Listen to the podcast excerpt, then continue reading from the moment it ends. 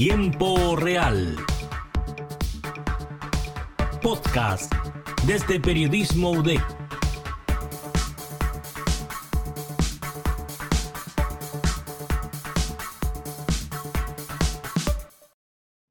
Sean todos muy bienvenidos a una nueva edición de podcast Periodismo UDEC en tiempo real.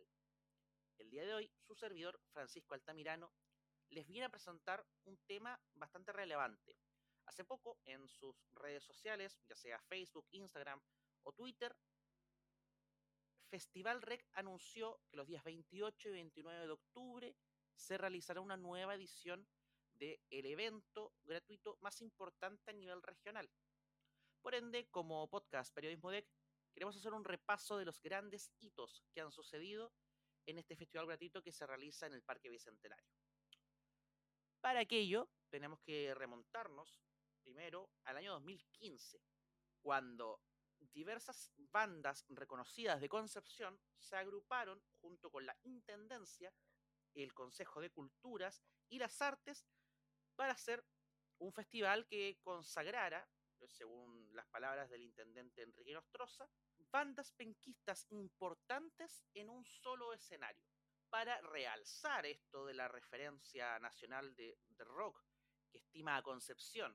¿Cómo se logra la promoción de este primer año en el Festival de Rock en Conce? Es un hito que con el tiempo se fue repitiendo, que fue eh, reunir a, con el financiamiento del Consejo de la Cultura y las Artes diversos artistas, en este caso los integrantes del staff de Concegraf, para realizar grafitis a lo largo de la ciudad de Concepción, donde en ese momento ya no se encuentran algunos de ellos porque se han ido modernizando con el tiempo o actualizando, se podían encontrar las portadas de los discos Fome de los Tres, La Culpa y Barrio Estación de los Bunkers, Un Día en el Ático y lo que encontramos ahí de Santos Dumont y Abajo en la Costanera de Emociones Clandestinas. Y si pueden escuchar bien, en este momento suena el extraño estilo de baile, que es uno de los temas más icónicos eh, de emociones clandestinas. Y la razón es que el primer festival cierra con la mayoría de los líderes y integrantes importantes de las bandas de la ciudad cantando todos al unísono esta canción. Según datos entregados por El Mostrador y solo artistas chilenos, 10.000 personas alcanzaron a ver la primera edición de este festival quien, gracias al éxito, se anunció una nueva edición para el año siguiente.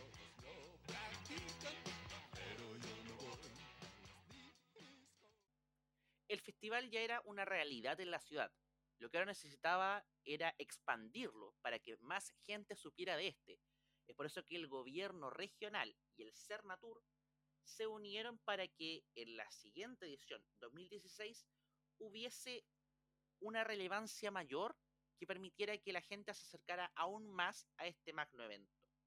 Es por eso que se realizó la inversión de traer a la primera banda internacional que llegaba a este festival gratuito, la cual fue Molotov, la banda mexicana, tocó a eso de las 10 de la noche en el primer día del festival, el día 7 de marzo del 2016, y Además, el Cernatur promocionó el festival en distintas regiones a nivel nacional, para que así no solamente fuese una fiesta en Concepción, sino que llegara gente de todos lugares de Chile para poder apreciar de la música en vivo.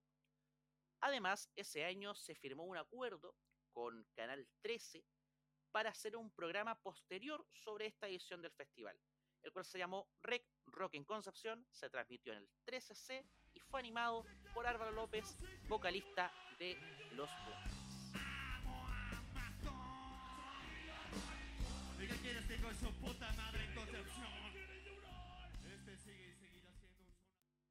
Nos adelantamos un poco para hablar de 2018.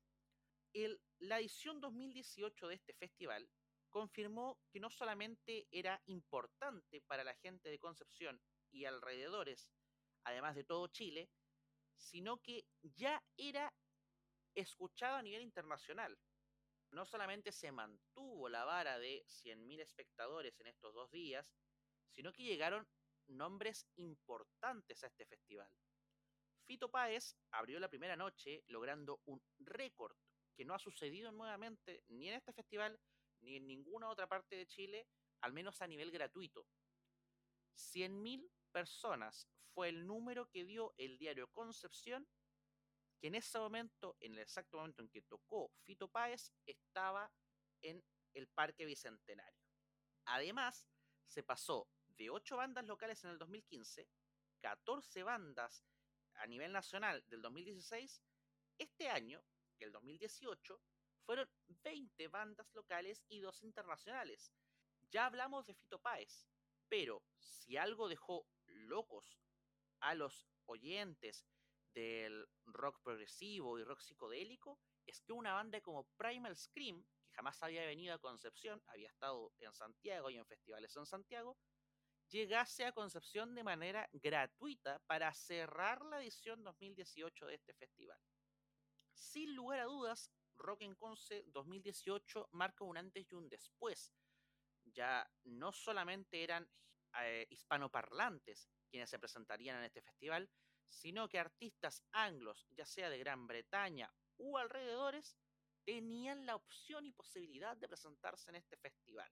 Fue el primer festival que en los dos días superó la marca de 60.000 espectadores según el diario de Concepción y fue además el primero en mostrar un artista anglo de manera gratuita en nuestro país.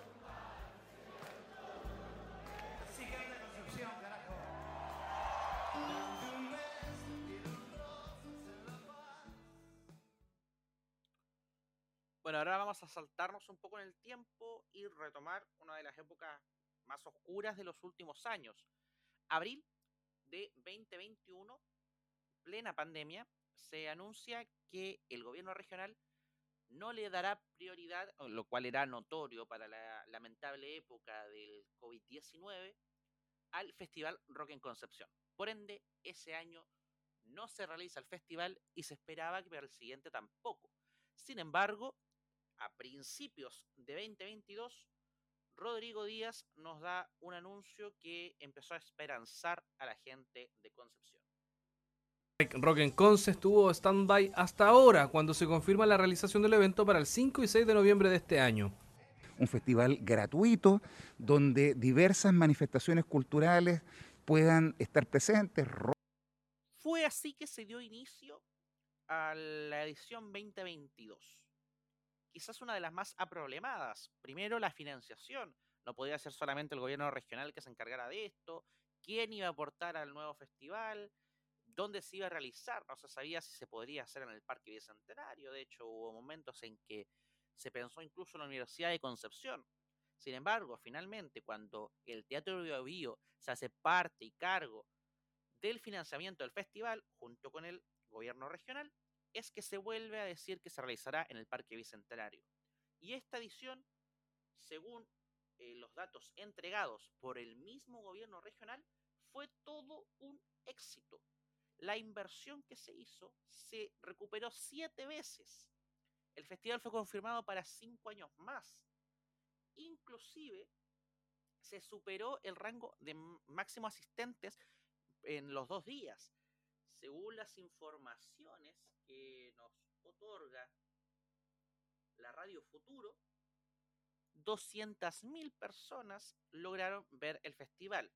Además, que trajeron a Concepción, en su debut en, Concepción, segunda vez en Chile, a una de las bandas más importantes de la escena independiente de Gran Bretaña, como lo es Kula Shaker, que deslumbró en la primera noche del festival. Eso es hasta el momento lo que ha sido el Festival Rock en Concepción, un pequeño repaso para anticipar lo que se nos viene en las fechas de octubre. Esto ha sido todo por hoy, nos despedimos y espero tengan un gran día y una buena semana. Hasta la próxima. Muchas gracias. ¡Concepción!